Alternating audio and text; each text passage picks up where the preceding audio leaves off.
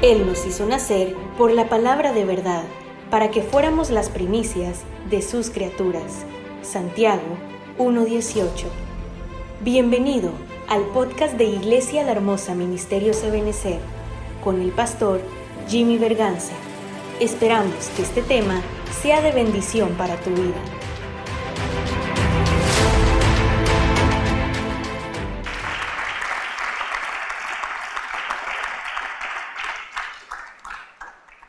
Al finalizar el culto quiero orar por su casa, su familia, quiero, quiero bendecirlo, pero quiero que miremos este tema, yo le he puesto rompiendo maldiciones, eh, algunos, algunos aspectos que me gustaría que viéramos.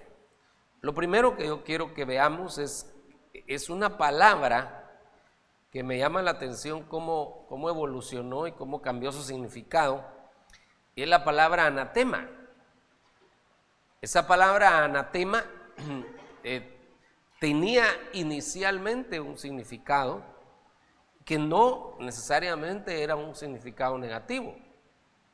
Por ejemplo, cuando el Señor eh, los lleva a la conquista, les dice, todo Canaán es de ustedes, pero Jericó es anatema.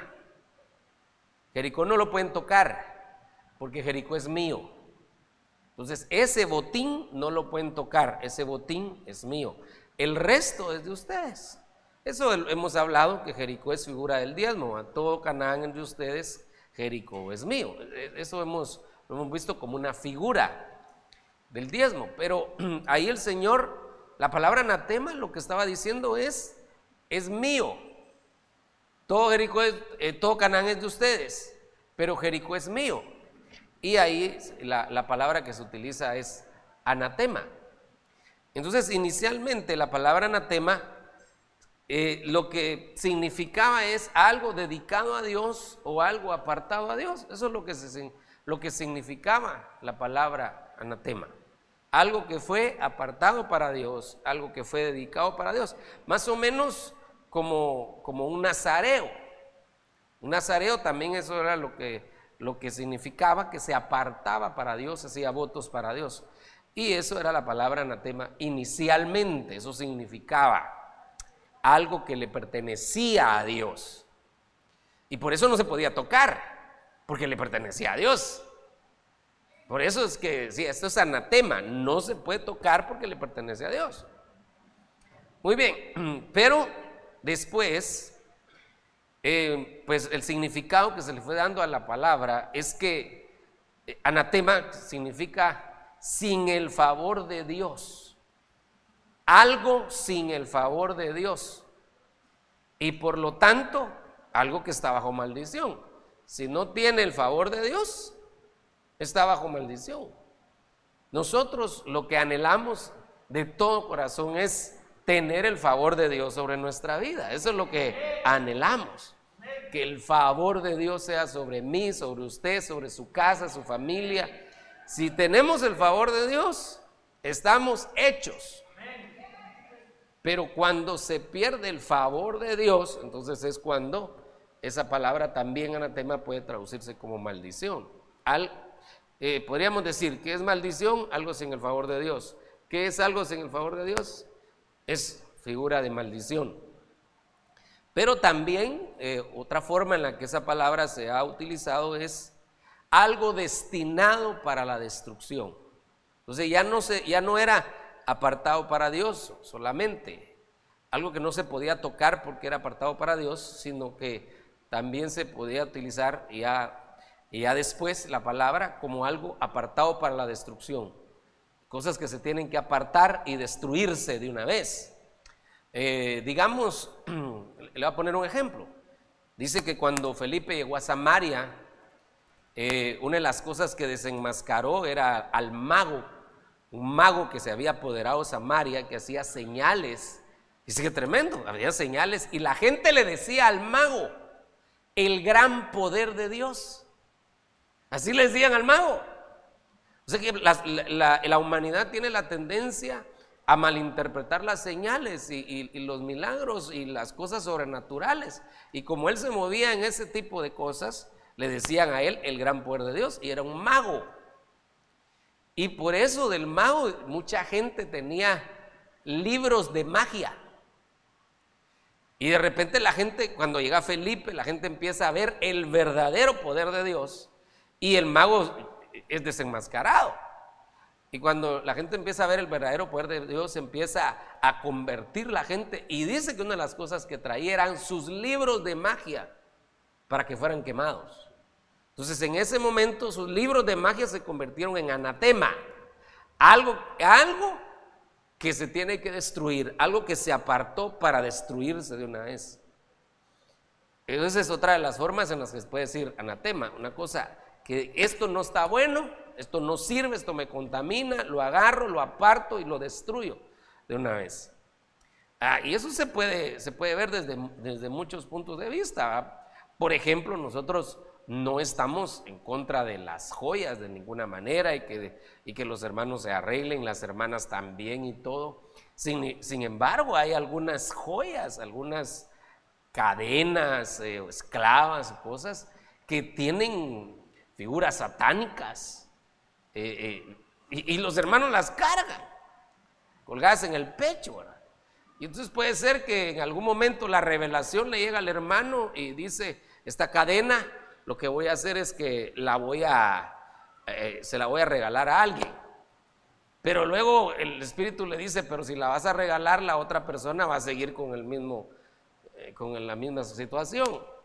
Eh, nadie lo está obligando, pero él ya no se siente cómodo con esa cadena. Entonces él dice, no, ya sé qué voy a hacer. Voy a llevar esta cadena de oro y voy a pedir que la destruyan, que la quemen. ¿eh?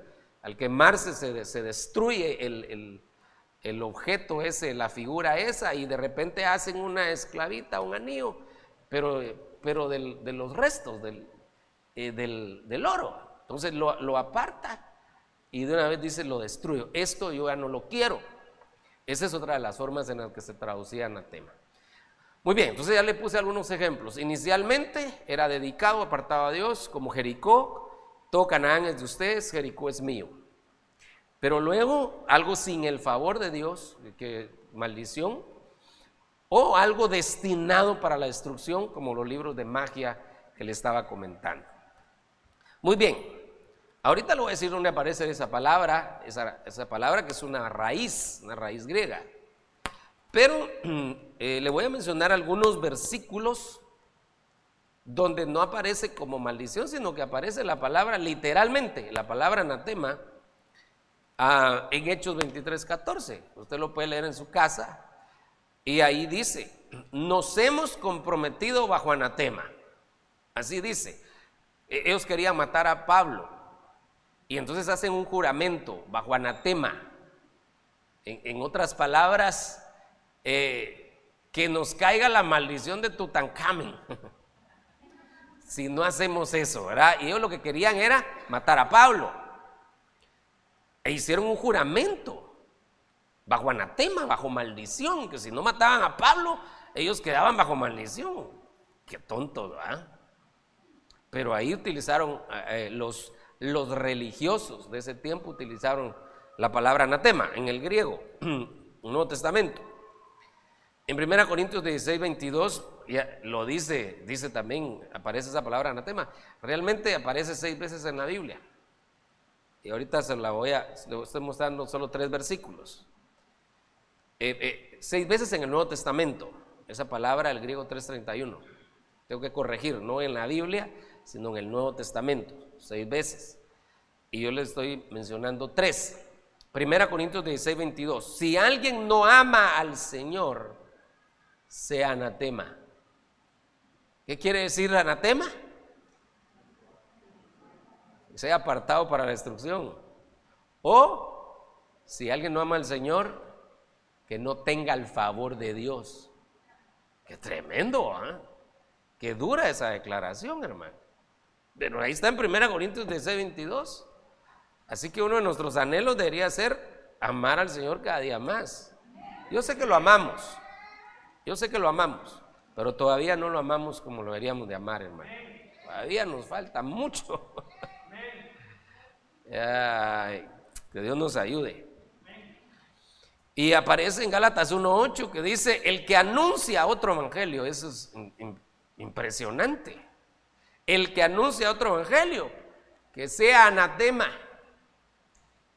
Entonces, desde los púlpitos eh, se, anuncian a veces otras, cosas que no son conforme a la genuina doctrina de Dios, conforme a la palabra de Dios. Se distorsiona el sentido con el cual se escriben las, se escribió la Biblia, se distorsiona totalmente y se empiezan a decir unas cosas totalmente torcidas.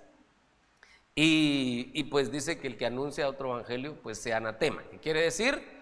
Sin el favor de Dios. Imaginen que si yo me pongo aquí a predicar cosas que sean en contra de la palabra, en contra de, de la doctrina, pues sin el favor de Dios, ¿verdad?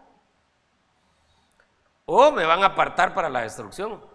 E, este, y va a decir el Señor, este, si lo sigo, si lo dejo vivo, va a seguir hablando tonterías, entonces mejor, mejor lo voy a cortar. Tremendo, ¿va? primero Dios que yo siga hablando las cosas de Dios como, como Él quiere que se digan. Y que me lleve cuando Él quiera, porque Él es soberano, pues, ¿verdad? Pero que no sea porque me apartó para la destrucción. Bueno, entonces ahí hay algunos ejemplos. Pero en este pasaje que le voy a leer, Apocalipsis 22.3, dice, aquí aparece la palabra anatema, pero aparece escondidita. Y ya no habrá más maldición. Y el trono de Dios y del Cordero estará ahí. Y sus siervos les servirán. Apocalipsis 22 es el último capítulo de la Biblia. Apocalipsis 22. E, es un capítulo muy lindo, hermoso, dice, e, empieza en el versículo 1, dice, vi, vi de salir del trono de Dios un río cristalino, ese río pasaba por en medio de la ciudad, y las, eh, a la orilla del río estaba el árbol de la vida que daba doce frutos, y las hojas del árbol eran para sanidad de las naciones, dicen unas versiones, otras versiones dicen eran para sanar a todos los enfermos. Impresionante. Ese es el versículo 2. Y en el versículo 3 dice, y ya no habrá más maldición. Esa palabra maldición que está ahí es una palabra que tiene la raíz anatema. No es la palabra anatema, pero cuando uno va al original, viene de la raíz anatema. O sea que esta palabra está íntimamente ligado con anatema. En otras palabras, lo que está diciendo es, en ese momento ya no habrá nada sin el favor de Dios. Todo lo que esté ahí va a tener el favor de Dios. Eso es lo que está diciendo. Y eso es lo que deberíamos nosotros anhelar para nuestra familia. Que todo lo que hagamos tenga el favor de Dios. Que todos en nuestra casa tengamos el favor de Dios. Que las atmósferas, los ambientes en nuestra casa tengan el favor de Dios. Ese debería ser el deseo. Y, y podríamos decir entonces, en mi casa ya no hay más maldición. Yo sé que aquí está hablando cuando se termine el ayón, cuando se termine este siglo, y que la humanidad sea juzgada. Porque cuando hablo del, siglo, usted sabe, lo hemos explicado, no estoy hablando de que se terminan 100 años, sino que se termina el tiempo de esta creación. A eso se le llama el fin del siglo, el fin del ayón. La humanidad es juzgada. Seguramente la tierra va a ser repoblada, pero ya con otra creación. Pero esta creación va a ser llamada a cuentas. Y después de que sea llamada a cuentas, entonces aparece eso. Ya, ya, fue juzgado todos los que tenían que estar con el Señor están con el Señor, los que tenían que estar en el lago fuego están en el lago fuego, todo, todo está ya finiquitado y entonces ya no habrá más maldición. Pero está hablando del fin del ayón. Pero nosotros deberíamos de traer eso, yo quiero eso, que traigamos eso a nuestro presente. Y que para nosotros no sea, ya no habrá más maldición, sino que sea ya a partir de hoy, ya no hay más maldición en mi casa, ya no hay más maldición en mi familia. A partir de hoy, no tengo que esperar a que juzguen la humanidad, ¿verdad? Sino que a partir de hoy, que ya no haya más maldición. Que en mi casa esté el favor de Dios. Amén. Denle ese aplauso al Señor.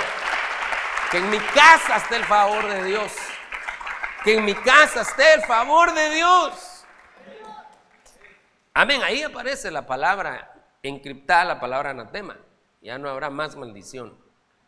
Y del trono de Dios y del cordero, y, el trono de Dios y el cordero estará ahí, su siervo le servirá.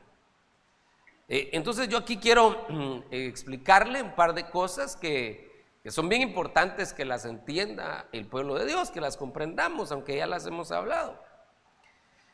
Porque hay personas que confunden este, eh, ah, perdón, perdón, eh, quiero em, esta, este versículo de Apocalipsis 22, 3, se lo va a poner en dos versiones más, y en la versión Castilla en sí lo dice así, mire, ya no habrá anatema contra nadie. ¿Qué quería decir anatema? ¿Qué quiere decir?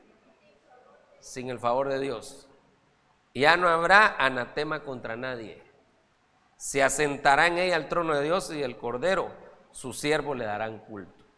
Esta otra versión, Arcas Fernández dice, ahí ya no habrá, ahí no habrá ya nada maldito. Porque a veces uno se mueve en medio de cosas malditas. Dice que tremendo, hermano.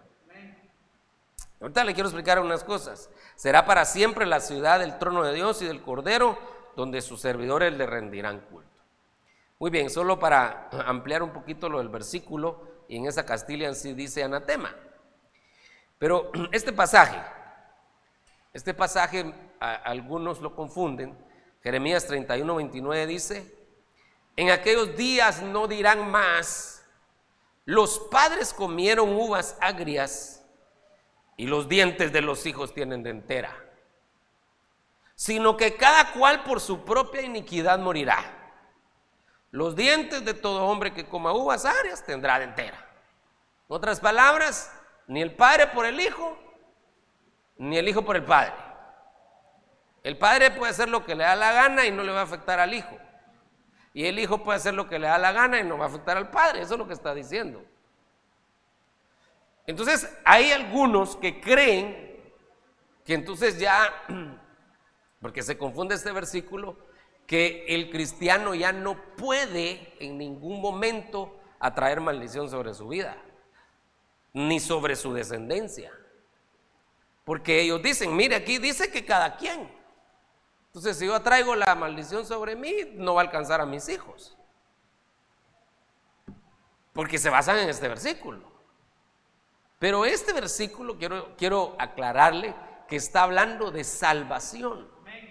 Cuando se habla de salvación, ni el Padre por el Hijo, ni el Hijo por el Padre. Ni el Hijo puede decir, me agarro del tobillo del papá. Ni el papá puede decir, me agarro del tobillo de mi hijo o de mi mujer. No se puede. Cada quien, cada cual, por su propia iniquidad morirá. Entonces, eh, para el efecto de salvación, ni el padre por el hijo, ni el hijo por el padre. Los hijos tienen que tomar sus decisiones eh, conforme van adquiriendo conciencia de que hablarle del plan de salvación para que ellos abran su corazoncito y reciban al Señor Jesús en su corazón. Eso tenemos que hacerlo. Eh, porque ellos tienen que hacer su, tienen que hacer su, su, su decisión. Tremendo eso. Entonces, para salvación no hay, digamos, no hay conexión entre el Padre y el Hijo y el Hijo con el Padre, aunque hay una promesa positiva que la podríamos agarrar. Cree en el Señor Jesucristo y serás salvo tú y tu casa.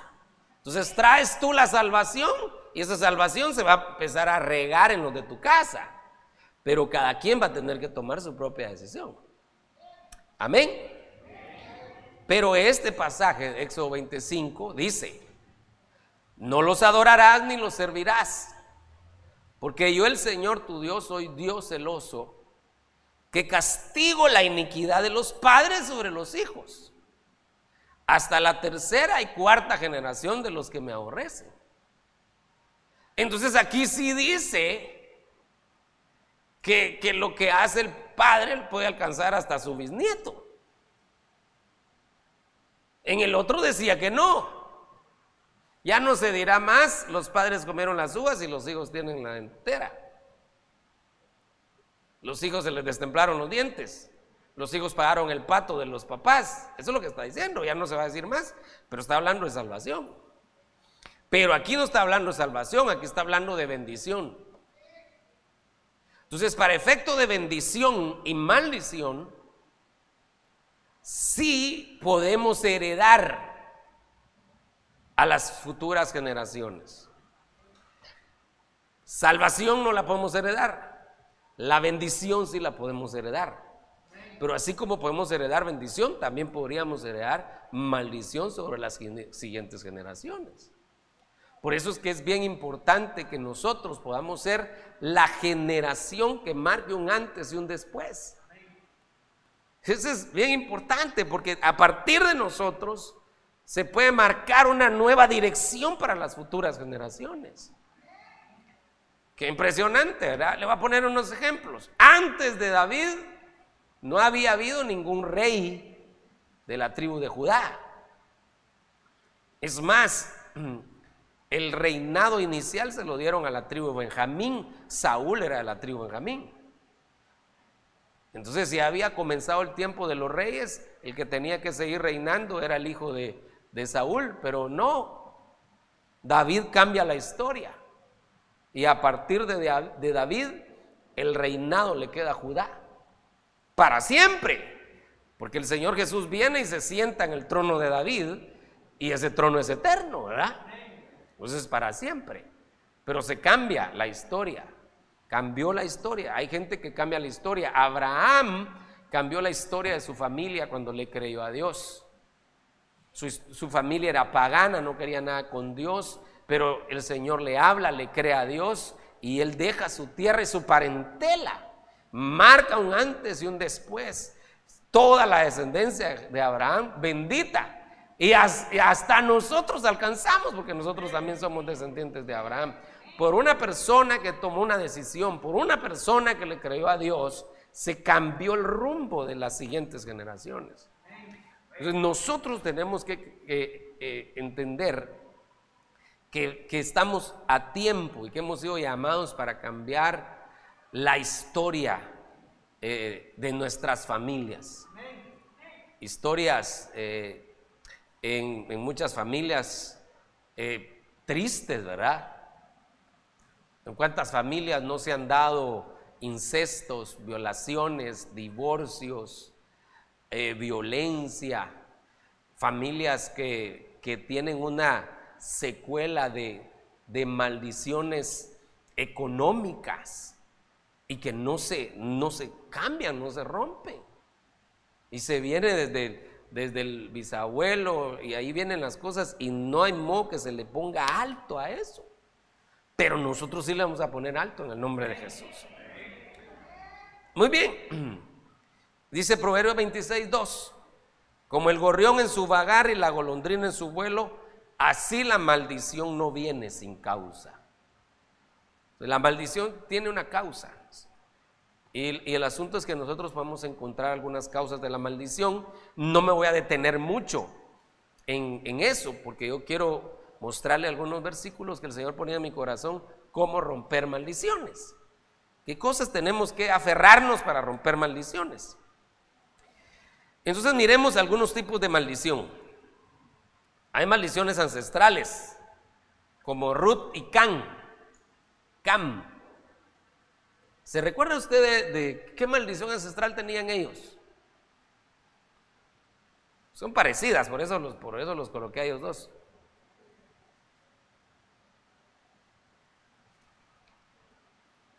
¿No se recuerda?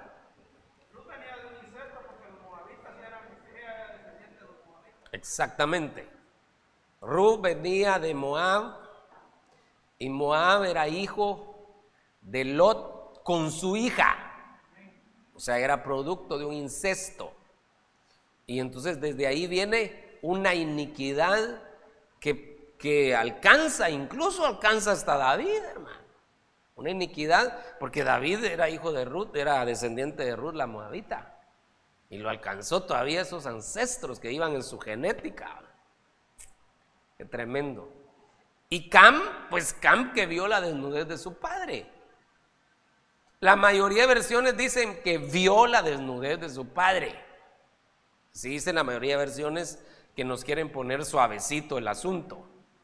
Pero la palabra ver ahí es la palabra conocer que es la palabra que se utiliza cuando el marido conoce a su mujer en la intimidad. No que la conozco, no que la conoció, hola, ¿cómo está? Mucho gusto.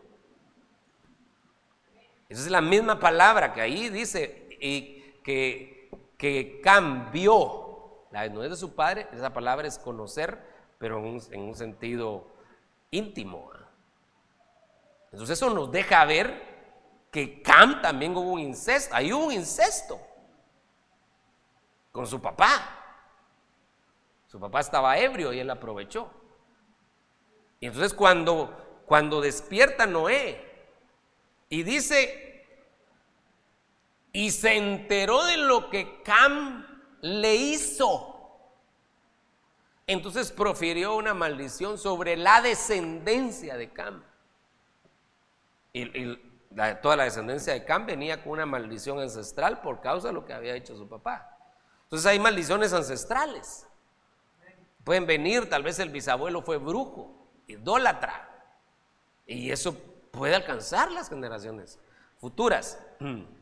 Generaciones familiares, perdón, maldiciones familiares como Acab, Elí, Joab, ellos eh, cayó una maldición sobre toda la familia. A Acab le dijeron, todos tus hijos, ¿qué quiere decir todos? Todos tus hijos no van a ser enterrados ni velados, sino que van a morir violentamente y se los van a comer los perros. Ni tiempo de enterrarlos va a dar. Todos. A Elí le dijeron, yo había dicho que tú y tu casa andarían delante de mí para siempre, pero ahora lejos está esto de mí los de tu casa ya no serán más mis sacerdotes. Y para que no ejerzan el sacerdocio, lo que yo voy a hacer es que todos los de tu casa los voy a cortar en la flor de su juventud. Porque para que fueran sacerdotes tenían que llegar a 30 años. Entonces lo que el Señor dijo, lo voy a cortar antes de los 30 años, así ninguno de tu casa va a ser sacerdote. Toda la familia le habían confiado el sacerdocio y ellos se mofaron, no lo valoraron, lo menospreciaron. Y entonces se lo quitaron. Joam, que era primo de Judas, ¿verdad? Solo que Joam traicionó a David, varias veces le jugó la vuelta a David. Y entonces cae una, una maldición familiar sobre Joam y sobre sus descendientes, que nunca falte quien tenga flujo de sangre, quien padezca de lepra, quien sea mendigo y sobre toda la familia de Joab. Interesante. Hay, hay maldiciones personales, como la de Rubén, Simeón, Leví, cuando el papá les habla, les dice a ellos, Rubén, tal y tal y tal cosa, una maldición sobre, sobre Rubén. Simeón, tal y tal y tal cosa. fueron maldiciones sobre ellos. Hay maldiciones territoriales. Hay territorios bajo maldición. Como Gilboa, que, que David dice, nunca más haya rocío ni lluvia en Gilboa, porque ahí fue deshonrado el escudo de los valientes. Todo eso está en la Biblia, hermano. Jericó, a partir de que fue destruida, maldito el que reconstruye esta ciudad. Esta es una ciudad maldita. La explanada del templo que hasta ahorita, le puse la explanada del templo solo como una referencia, porque el Señor dijo, Jerusalén será hollada hasta que venga la plenitud de los gentiles.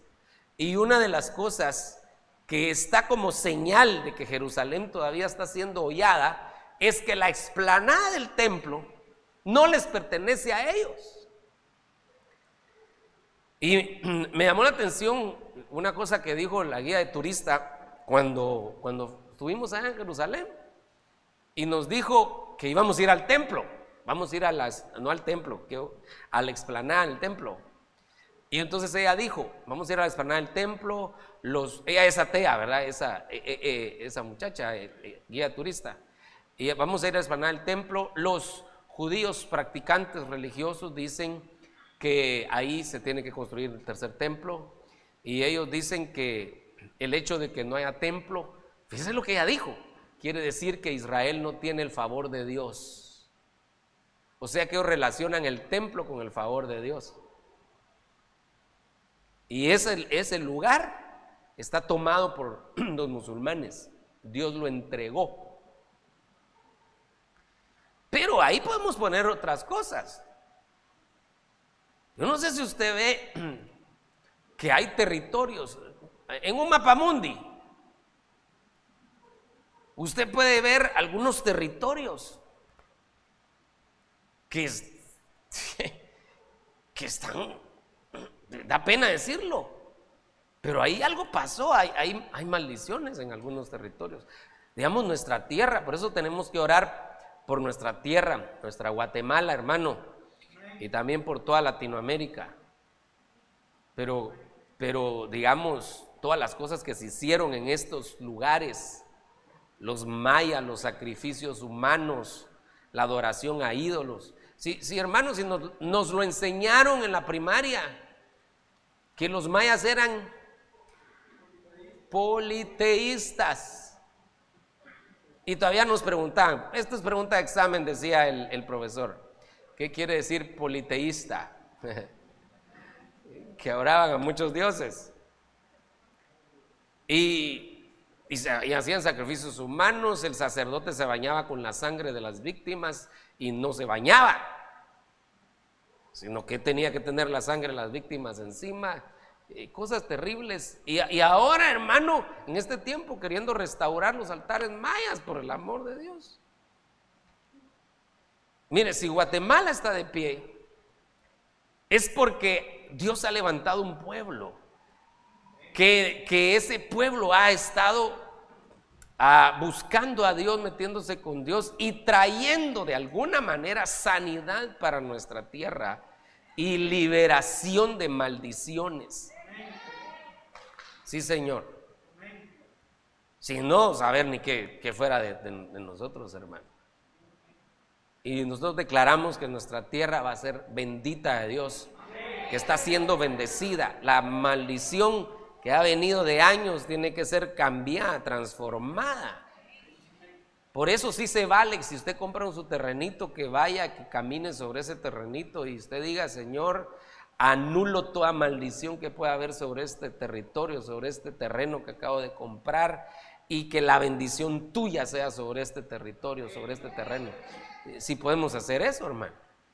Porque hay, hay maldiciones territoriales Qué tremendo.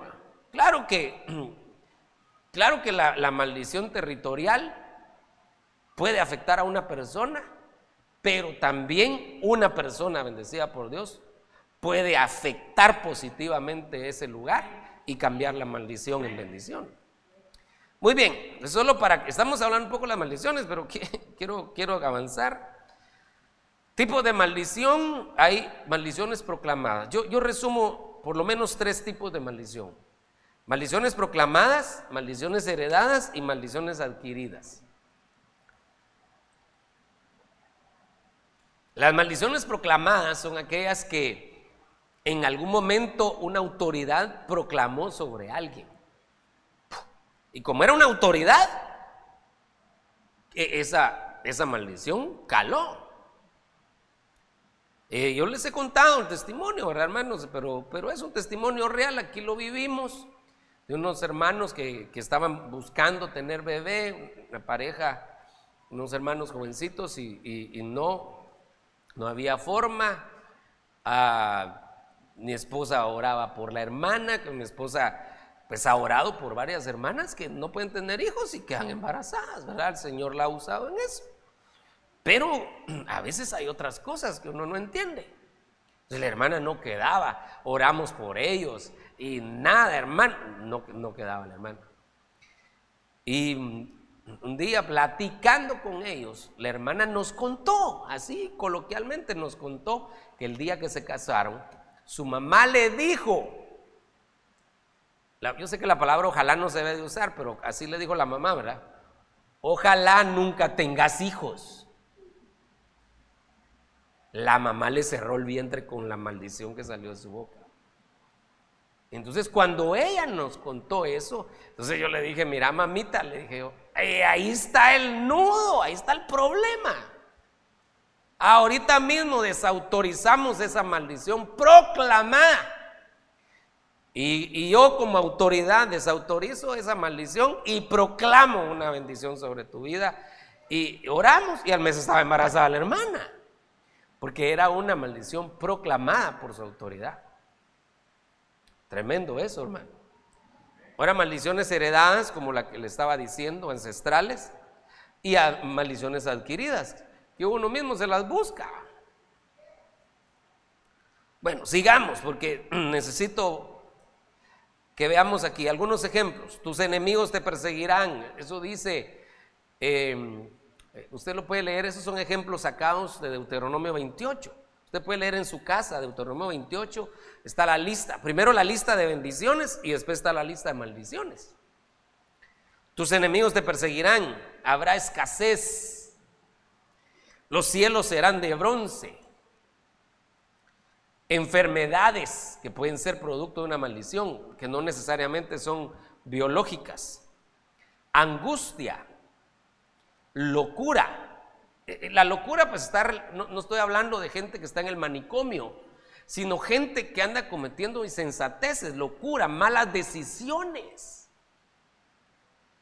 Cometen locuras. Esa es una maldición. Plagas, negocios no prosperados. Porque así le dice el Señor, y no prosperarás en ninguno de tus negocios. Bueno, ejemplos. Le voy a poner otros ejemplos con nombre. Ya voy, ya voy dentro. Elí, ya le mencioné Elí solo para, para refrescar esto. Ya no serán mis sacerdotes y tus hijos morirán en la flor de su juventud. Giesi, la lepra de Naamán se te pegue a ti y a tu descendencia enfermedad. Entonces, en el caso de Elí, la maldición es que le quitaron los sacerdotes, el sacerdocio, y sus hijos iban a morir antes de los 30 años. En Giesi la maldición era una enfermedad que iba a trascender las generaciones.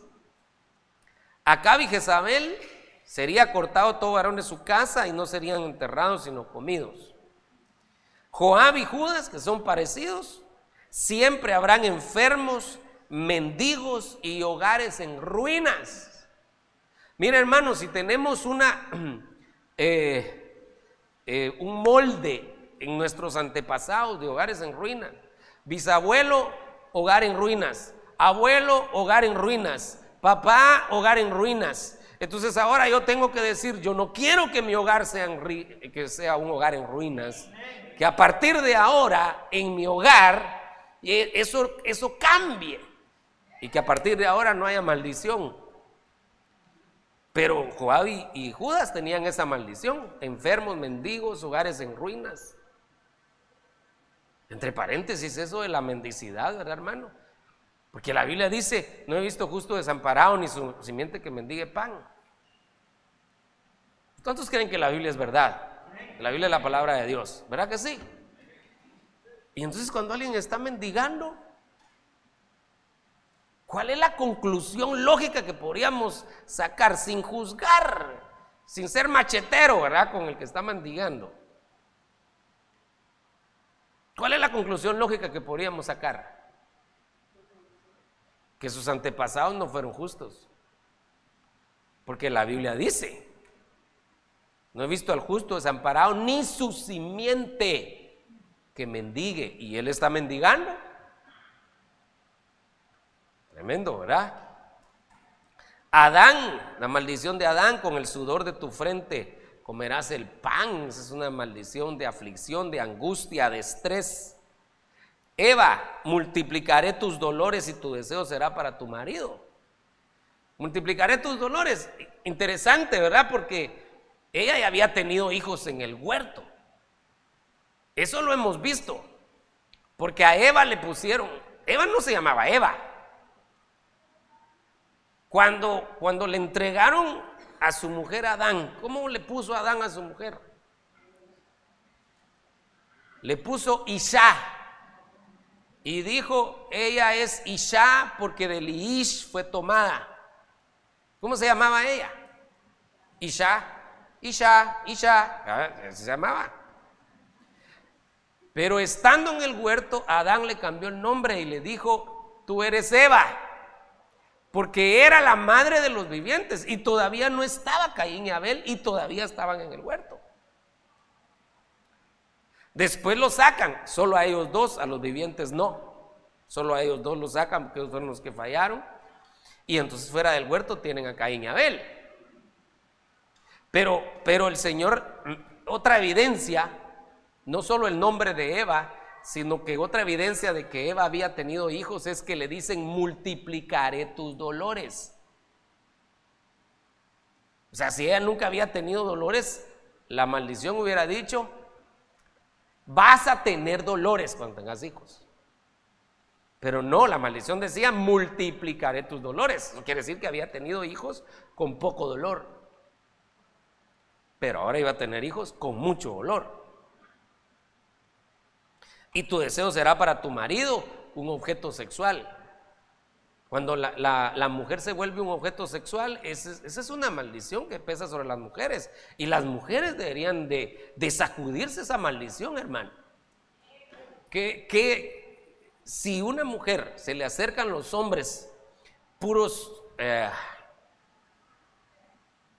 iba a decir chuchos de aquellos que andan detrás. De las chuchas, pero es muy pesado el ejemplo puras avispas, ¿verdad? Detrás del panal. Ahí se ve, me va más bonito.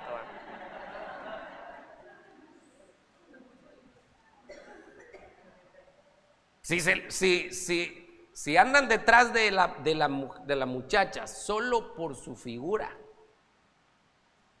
e, esa es una maldición. O sea, deberían de andar detrás de ella por lo que vale, lo que piensa, porque es una mujer espiritual, es una mujer de Dios, es una mujer que se ha cuidado.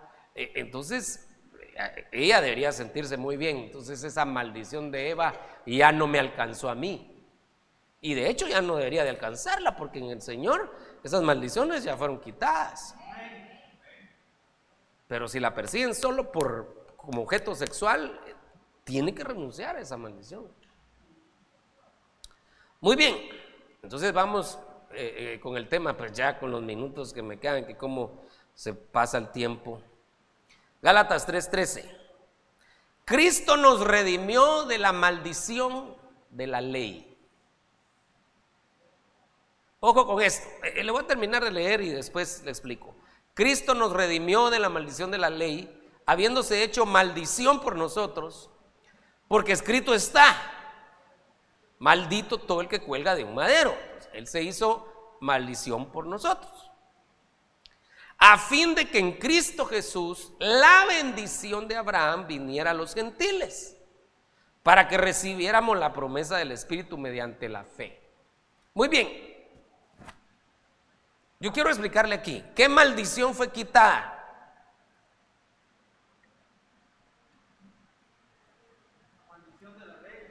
Ahí está claro, ¿verdad? Cristo nos redimió de la maldición de la ley. ¿Cuál era? ¿Qué maldición tenía la ley para nosotros? ¿Ah? Perdón, bájese la mascarilla un poquito para... Sí, esa es una. Pero la ley tenía un montón de maldiciones contra nosotros. Estábamos excluidos de los pactos y las promesas. Todo lo que en la Biblia estaba no era para nosotros, era para los israelitas. Estábamos alejados de Dios, separados de Dios. No teníamos forma de acercarnos a Dios. Entonces la maldición de la ley era que el gentil pues no podía acceder a las bendiciones a las promesas de Dios, no podía acercarse a Dios. Entonces el Señor clava la maldición de la ley y dice, ahora sí, ustedes que estaban lejos, ahora pueden estar cerca. Ustedes que no eran pueblo, ahora son pueblo. Ustedes que no eran ni parientes de los sacerdotes levitas, ahora son reyes y sacerdotes. Nos cambiaron de maldición en bendición. La maldición de la ley fue quitada. Entonces la ley nos impedía a nosotros acercarnos a Dios. Y ahora nosotros nos podemos acercar al Señor confiadamente. Esa es una, esa es una bendición, no nota así, hermano. Usted pueda acercarse al Señor y decirle, papito, papito lindo, aquí estoy, te necesito, y empezar a sentir la presencia de Dios. Y sé que el Señor está con uno. Esa es una bendición, nota.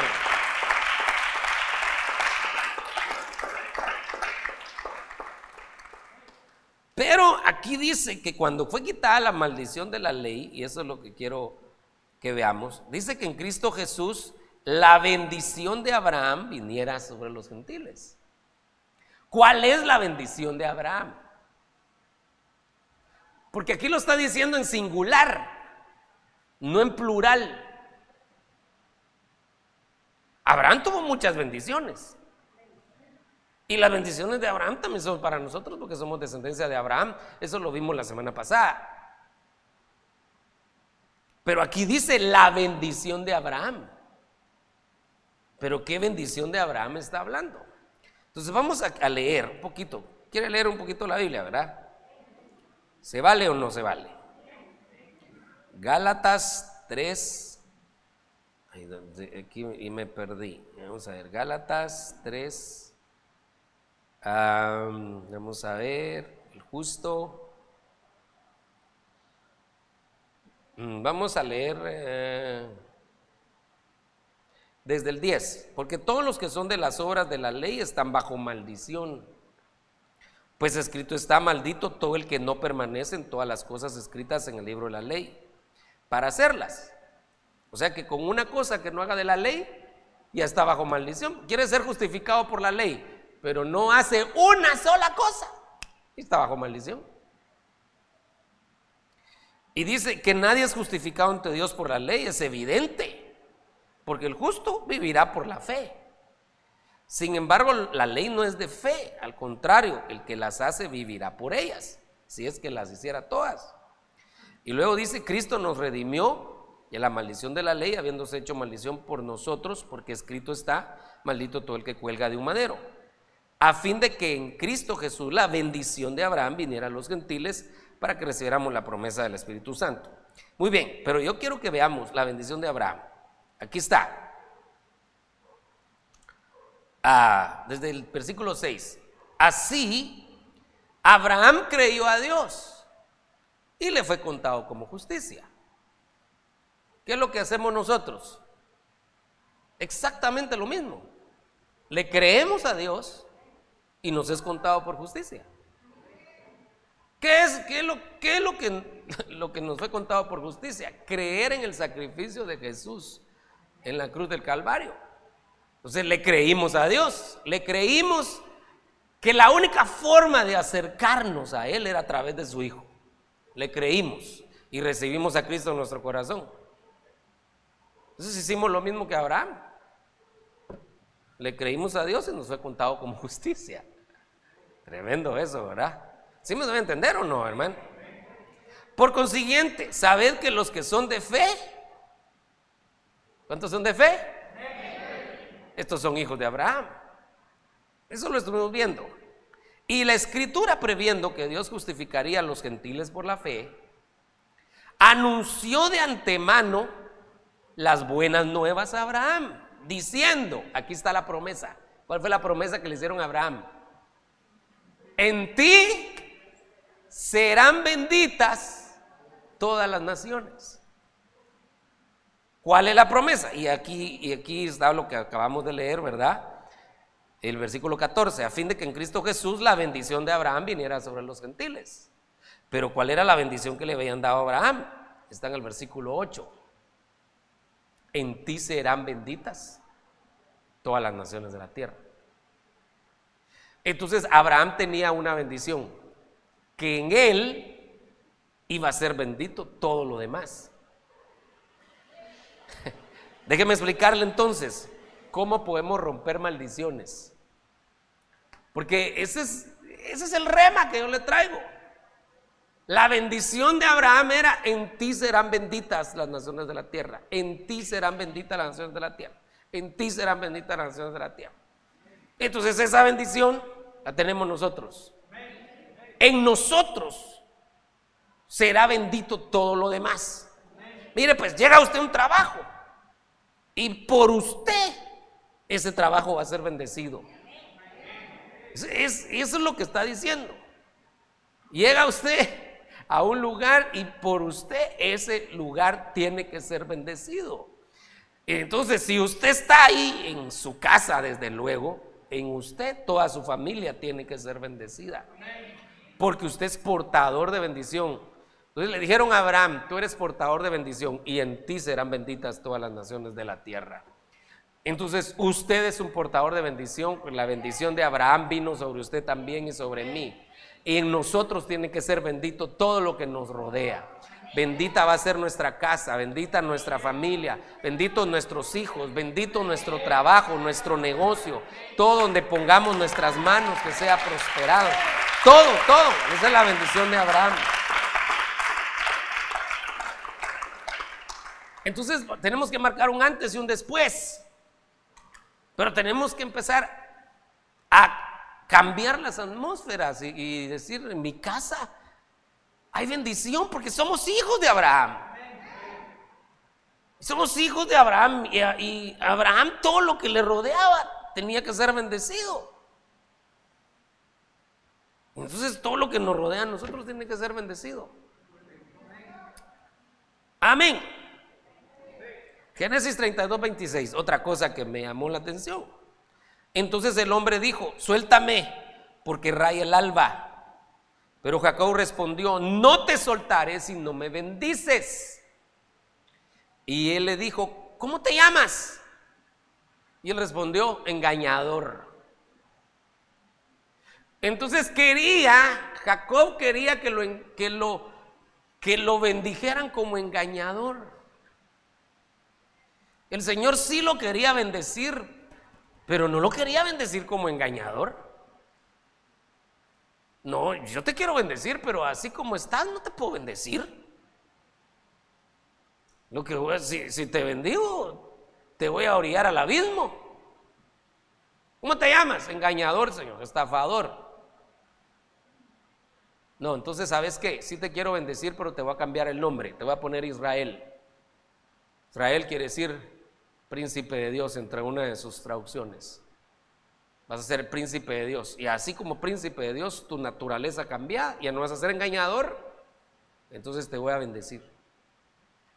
Entonces, una de las cosas que tenemos que hacer para, para que la bendición venga sobre nosotros es quitar la impiedad, porque Jacob es el Israel impío.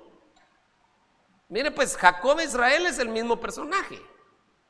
Solo que Jacob era cuando, cuando andaba impíamente. Israel es cuando empezó a caminar conforme a la voluntad de Dios. Entonces el Señor le dijo, como Jacob impío no te puedo bendecir, pero como Israel sí te puedo bendecir. ¿Queremos la bendición en nuestra casa? ¿Sí o no? Entonces, número uno, somos descendientes de Abraham. Y la bendición de Abraham es que, en ti serán benditas las naciones de la tierra. Ok, en ti será bendito todo lo que, lo que toquemos, donde caminemos, donde estemos. Pero luego, la bendición de Jacob, la bendición de Jacob no fue para el impío Jacob, sino que fue para el, para el Israel, el príncipe de Dios. Entonces, tenemos que revisar también en nuestro campamento si no hay impiedad, si no, hemos, si no nos hemos comportado como jacobitas. Y decir, no, esto es de Jacobita, esto no. Apartémoslo para la destrucción, para que entonces venga la bendición sobre nosotros. Quitar la impiedad. Diga conmigo, quitar la impiedad atrae la bendición de Dios. ¿Quién es un impío? Pues es un hijo de Dios, pero que se comporta como que no fuera hijo de Dios.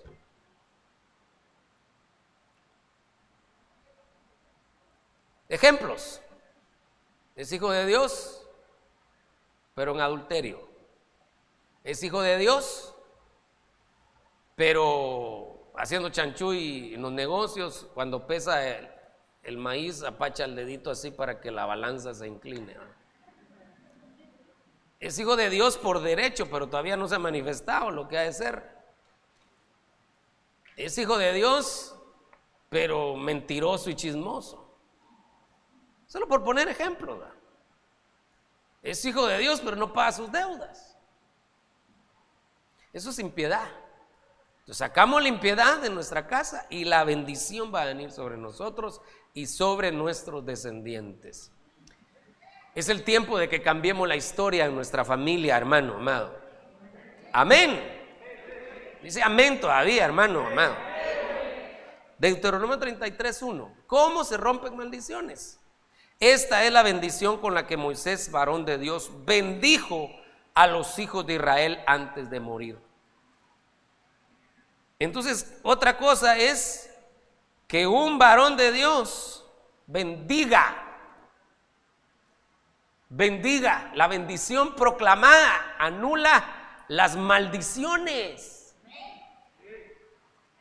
De verdad, hermano, una, una, una bendición puede anular una maldición. Bueno, Moisés bendijo a los hijos de Israel y habían unos de ellos que estaban bajo maldición. ¿Se recuerda? Rubén, Simeón, Leví, Dan, estaban bajo maldición. Y entonces ahora viene eh, Moisés y esa maldición se las quita cuando él los empieza a bendecir. Los empieza a bendecir. Entre paréntesis, hermanos, usted se en algún momento se recuerda de alguna maldición que le proclamaron.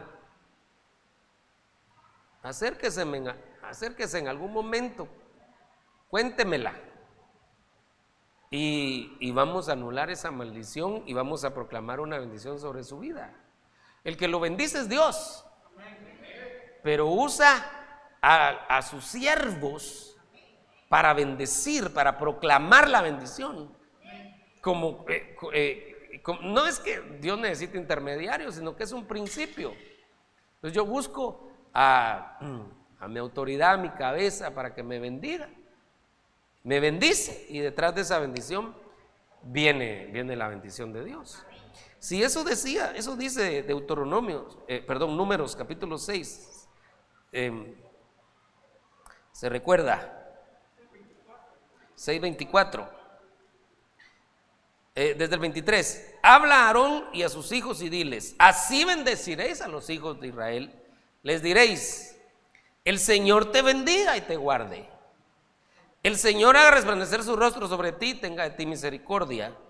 El Señor alce sobre ti su rostro y te dé paz.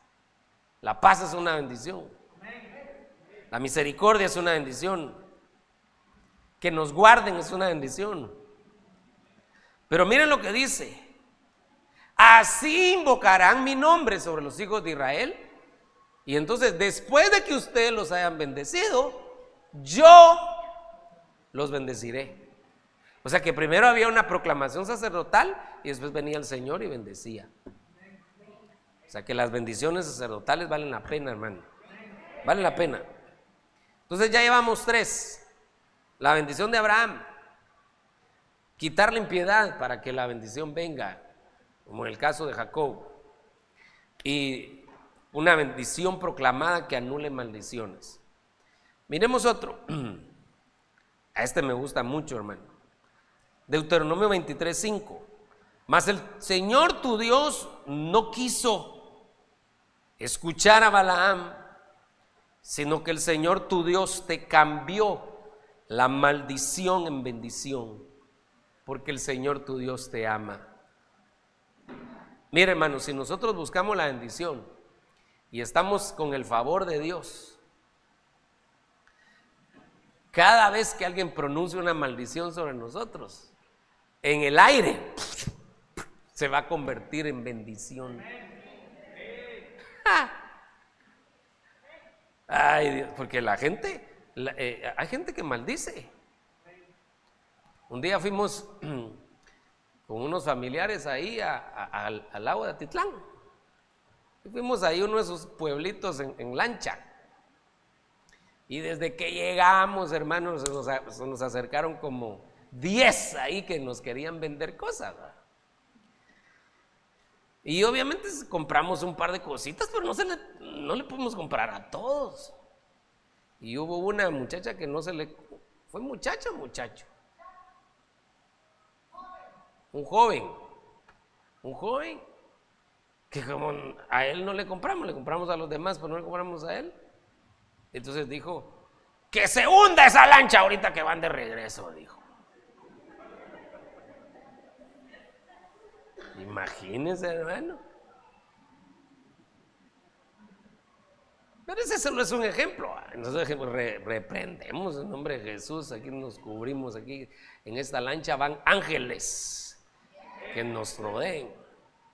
¿Y qué si la lancha en lugar de, de hundirse voló? Ah, no, no, tampoco, tampoco.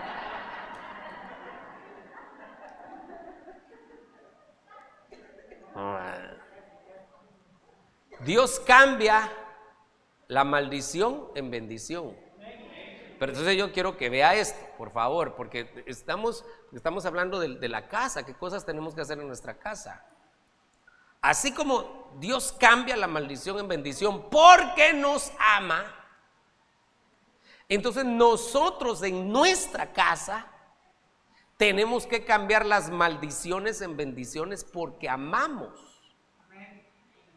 Entonces, hermana, deje decir a su, déjele decir a su marido, eh, no servís para nada, viejo, ruco, eh, yo no sé, cosas así, ¿verdad?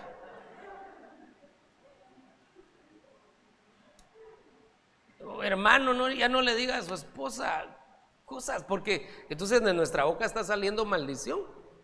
Y el que ama no maldice, sino cambia la maldición por bendición. Qué, tremendo, ¿verdad? Porque, ah, hermano, a veces, hasta con el uso de la autoridad, nosotros no sabemos a veces cómo usarla. No es lo mismo usar la autoridad con un muchachito de 8 años, de 9 años, que con un joven de 20 años, de 24 años. No es lo mismo, ya si tiene 24 22 años, 23, 24, eh, ya va a querer externar opinión. Y se vale. Y hay papás que el, jovencito quiere externar una opinión y le dicen, vos cállate, cada vez que abrís la boca, solo tonteras decís. Y tal vez estaba expresando una opinión, no necesariamente que se iba a hacer lo que él decía, pero estaba externando una opinión. Y entonces pero nuestra boca, a veces nuestro carácter, luego saca cosas. Entonces, si queremos que la bendición empiece a fluir en nuestra casa, empecemos nosotros, así como Dios cambia la maldición en bendición, porque nos ama. Entonces nosotros empecemos a cambiar la maldición en bendición. Quitemos la maldición y empecemos a bendecir. Y entonces eso se sella aquí, con 1 Pedro 3.8. Si me ayudas con el piano. En conclusión, sed todos de un mismo sentir, compasivos, fraternales, misericordiosos y de espíritu humilde, no devolviendo mal por mal o insulto por insulto, sino más bien bendiciendo, porque fuiste llamados con el propósito de heredar bendición. Entonces, este con el anterior es lo mismo, cambiar la maldición por bendición. Entonces va a ir rompiendo uno los ciclos esos de, maldición. A la manera que uno bendice se rompen los ciclos de maldición. Y aquí lo vuelve a decir. No devolviendo mal por mal o insulto por insulto, sino bendiciendo. Porque fuiste llamados con el propósito de dar bendición. Entonces caemos en el círculo de la bendición y la maldición tiene que ir desalojando en nuestra casa. Bueno, por lo menos ya le dije cinco, ¿verdad? Cinco cosas que podemos aplicar en nuestra casa para ir rompiendo los esquemas. Gracias por escuchar el podcast de Iglesia La Hermosa Ministerio Ebenecer con el pastor Jimmy Berganza. Recuerda que puedes seguirnos en nuestras redes sociales como Ministerio Ebenecer Tiquizate en Facebook, Instagram y YouTube. Que Dios te bendiga.